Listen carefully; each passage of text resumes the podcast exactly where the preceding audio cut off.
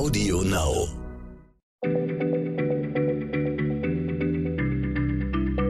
Schneller Schlau, der kurze Wissenspodcast von PM.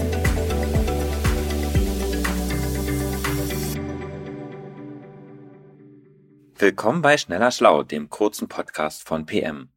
Ich heiße Manuel Opitz, mir gegenüber sitzt Stefan Draf und wir sind beide Redakteure bei PM. Stefan, du beschäftigst dich in diesem Podcast oft mit Herleitungen von Wörtern oder Redewendungen. Heute hast du ein Thema mitgebracht, von dem ich eigentlich sicher war, dass wir es in unseren über ja, 250 Folgen schon einmal behandelt haben. Wie Tiere in unseren Sprachbildern auftauchen. Aber wir hatten das Thema wirklich noch nicht. Das hast du schon gecheckt, oder? Ja, ja, klar, Manuel. Und ich war selber erstaunt, dass wir Tiere in Redewendungen noch nie zum Thema einer ganzen Folge gemacht haben. Das kam in Nebensätzen immer mal wieder vor, aber, aber ausführlich hatten wir das noch nicht.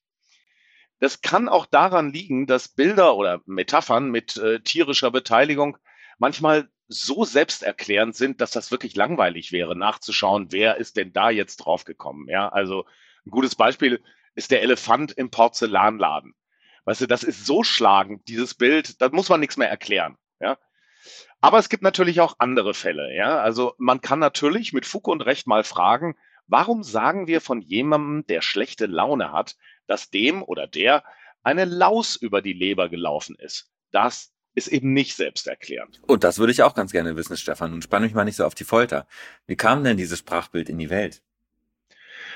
Ja, also in der Antike und äh, also auch noch im Altertum, im Mittelalter waren die Gelehrten sicher, dass die Leber der Sitz der Leidenschaft, des Temperaments, insbesondere des Zorns sei. Und die Laus als Bild für etwas Kleines, Unbedeutendes kam im Deutschen erst viel später dazu, vermutlich wegen der schönen L-Alliteration, ja, also Laus, Leber, ja. Vorher hieß das einfach, jemand ist etwas über die Leber gelaufen.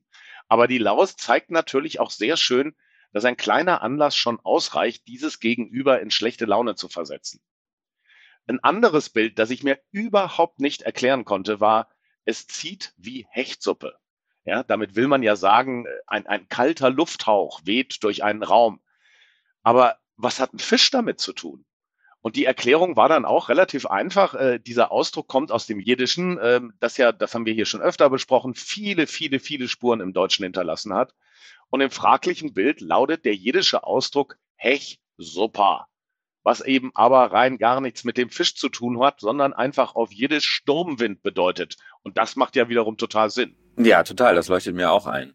Das sind ja nun ähm, ja, sprachliche Erklärungen für die Tiermetaphern. Gibt es denn auch Eigenheiten der Tiere, die sie für solche Bilder geradezu prädestinieren?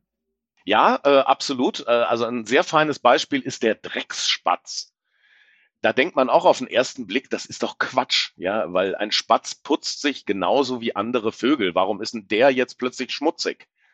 Aber im Gegensatz zu den meisten anderen Vögeln baden Spatzen eben auch gerne in staubigem Sand oder Straßenstaub, ja. Da sieht man oft richtige kleine Kuhlen, in denen die sich dann wälzen und, und quasi einpudern, ja. Und die machen das, äh, um Parasiten zu vertreiben, Vogelflöhe zum Beispiel. Und das haben Menschen schon vor Urzeiten beobachtet es hat sie amüsiert und sie haben die Beobachtung sofort in eine Redewendung gegossen. Es gibt zum Beispiel andere Bilder, da schadet es nicht, wenn man mal in dem einen oder anderen Buch geblättert hat. Des Pudels Kern ist so ein Beispiel. Das bedeutet ja die Auflösung eines Rätsels oder dass ein Detail zentral für einen ganzen Sachverhalt ist. Aber wie kommt der Hund da rein? Nun, äh, äh wirklich für alle, die sich in der Schule um Goethes Faust herumgedrückt haben, äh, hier nochmal ganz kurz. In Faust 1 geht der Heinrich Faust mit einem Freund spazieren und klagt ihm, dass er vor lauter Wissensdurst sein Leben nicht mehr genießen könne. Der arme, arme Kerl. Jedenfalls springt den beiden dann irgendwann so ein schwarzer Pudel zwischen die Beine. Faust findet dieses Tier kurios und nimmt den Pudel mit nach Hause.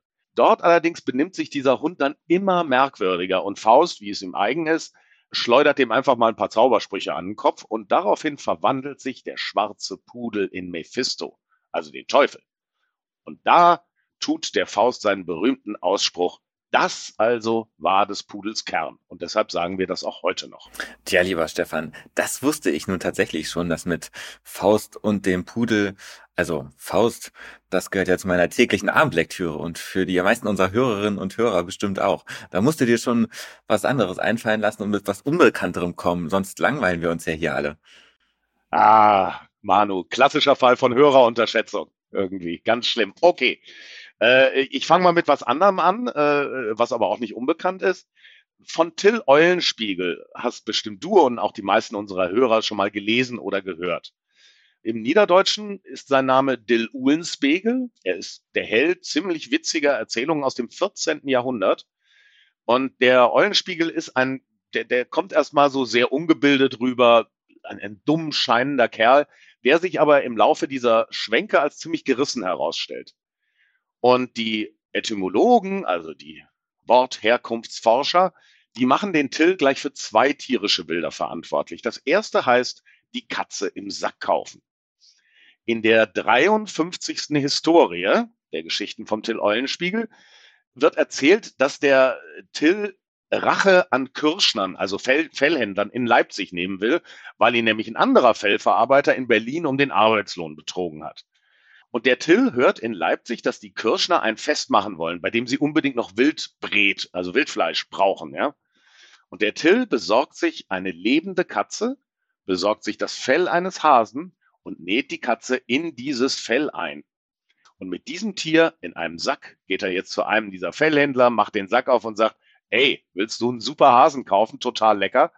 Und der ist äh, begeistert, gibt dem Till vier Silbergroschen und macht dann eben auf und hat die Katze im Sack gekauft. Ja? Und bis heute bedeutet das ja, dass man etwas kauft, ohne sich die Ware genauer angeschaut zu haben.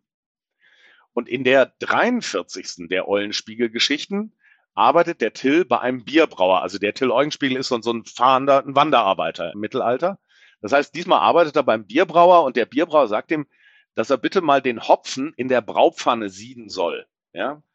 Und das macht der Till auch. Allerdings nimmt er eben keinen Hopfen, sondern den Hund des Brauers, der Hopf heißt. Ja? Und aus diesem Streich Eulenspiegels machte der Volksmund dann das feine Wort vom Hund, der in der Pfanne verrückt wird, um eben etwas komplett Undenkbares zu bezeichnen. So, das kanntest du nicht, oder? Nee, mein Lieber, das kannte ich wirklich noch nicht. Der arme Hund.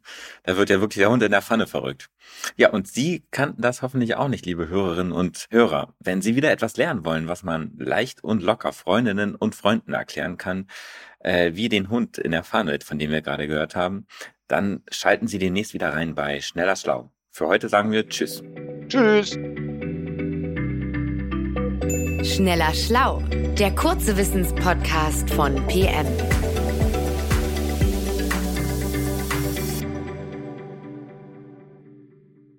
Zum Schluss möchten wir euch noch einen Podcast empfehlen und dafür lasse ich einfach die Host selbst zu Wort kommen. Hallo, ich bin Kate, ich bin Tierverhaltensexpertin und arbeite als Moderatorin für verschiedene Tierformate bei Vox. Und ich bin Madita, ich bin auch Moderatorin und bei uns lebt unser kleiner Hund Charlie, der mich manchmal ganz verrückt macht. Deshalb habe ich tausend Fragen an Kate. In unserem Podcast geht es immer 30 Minuten lang um die etwas andere Sicht auf den Hund. Es geht um das Verhalten von Hunden, aber eben auch um unser eigenes Verhalten. Dazu passend habe ich immer ein paar Studien für euch parat. Wir beantworten alle Fragen von wie finde ich eine gute Hundeschule bis hin zu wie lernen Hunde neue Wörter und natürlich noch viel, viel mehr. Jeden Samstag gibt es für euch eine neue Folge auf Audio Now und allen anderen Plattformen. Viel Spaß beim Hören. Audio Now.